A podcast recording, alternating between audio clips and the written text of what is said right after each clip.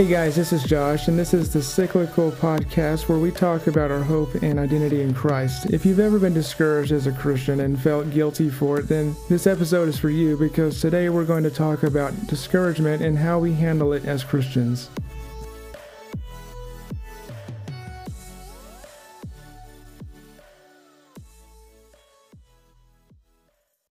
So recently, my wife received a surprise baby shower at work when she brought home everything that they had given her, um, her and I went through the you know various generous gifts together, and um, I saw just how our amazing God had provided for us without us even asking for it.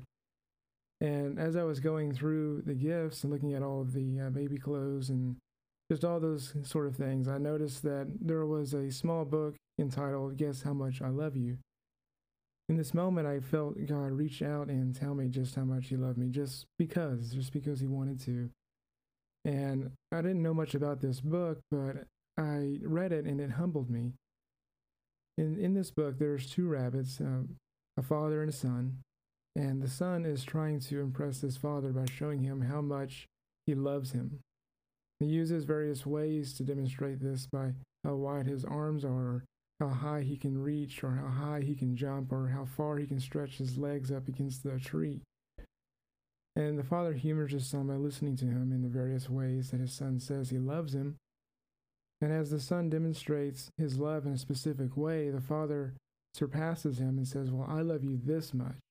And the father's way of saying that he loves his son far exceeds his son's ability to say that he loves his father near the end of the book, when it's time to go to sleep, the father lies down next to his son, and the son says, as the moon comes out, that he loves him all the way to the moon. And the father's once again humoring his son, and he says, Oh, that's far. That's very, very far. And then, as his son is about to go to sleep, the father whispers in his ear, saying, I love you right up to the moon and back.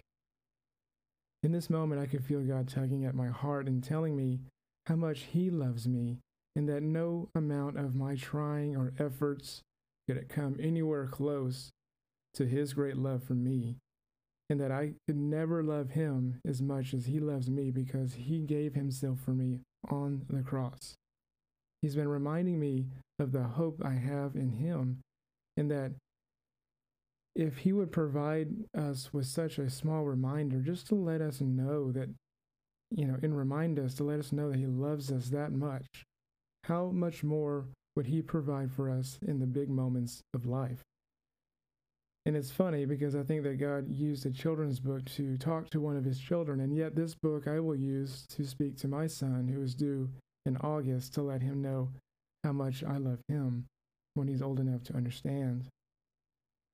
And it just kind of reminded me that my son, whom I have not yet met, will never be able to do anything that will make me love him less.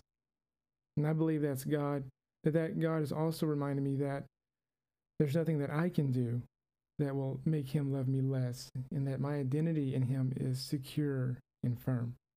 And that brings me to a question I have for my listeners is do you know that God loves you this much as well? That he gave his son, his only son, for you. He saw you and looked at the cross and said, You are worth it, and then laid down his life for yours.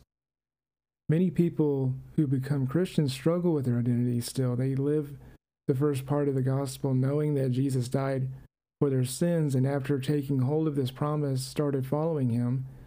And then, yet, they still don't know that they are, in fact, a new creation that God does live in them now. And the reason that they don't know this is because they don't feel like a new creation. We get trapped in our feelings. Condemnation from our enemy, the devil, is still ever present in our lives. And even though God may have chosen to forget our sins, the devil sure hasn't, and he is constantly reminding us. And the devil has tricked many of us into thinking that we are who we feel we are instead of who God says we are. And what we feel in our soul is not necessarily what is true in our spirit. We are made up of many different parts, not just physically, but also spiritually. Our outermost part is our body, obviously. Everything that we see, feel, and all of the senses that we possess. Internally, we're made up of the soul, and the soul is made up of emotions and our will and our mind. And yet, deeper still is our spirit, the core of who we are, our deepest identity. That is what has been renewed by Jesus' sacrifice on the cross if we have accepted uh, Christ as our Savior.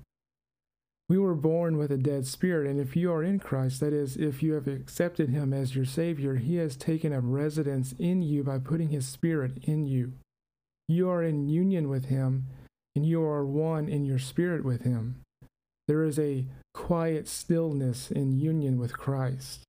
In our souls, however, we contend with our wills and our minds and our emotions still. And our emotions can lie to us and tell us things that aren't true about a situation or a set of circumstances that we find ourselves in. And this is one way a Christian who has everlasting hope in Christ can feel hopeless in a moment or circumstance or situation. You could compare your makeup as a person to a hurricane. In the eye of the hurricane, there is peace and quiet, while everything around it is raging, much like the soul. That is the difference between soul and spirit. Hebrews 4:12 says, "For the word of God is living and effective and sharper than any double-edged sword, penetrating as far as the separation of soul and spirit, joints and marrow. It is able to judge the thoughts and intentions of the heart."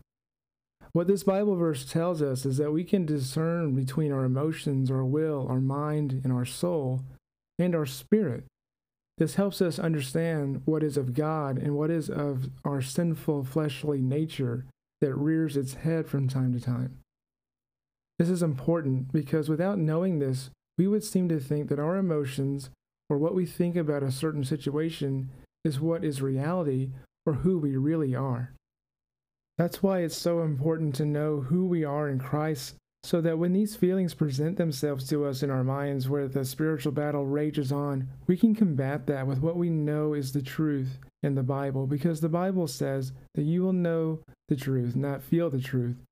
This is a great statement of freedom for the Christian because now he knows that no matter how he feels about a certain situation, he can rely on the unchanging truth of God's Word instead of our ever, unchanged, ever changing thoughts and emotions, when we can remember that God's promises about who we are and our hope in Jesus, instead of relying on circumstances to change so that we can feel better. In 1 Kings 19, Elijah is depressed. He goes to a cave to seek refuge, and then God speaks to him, asking him what he's doing there.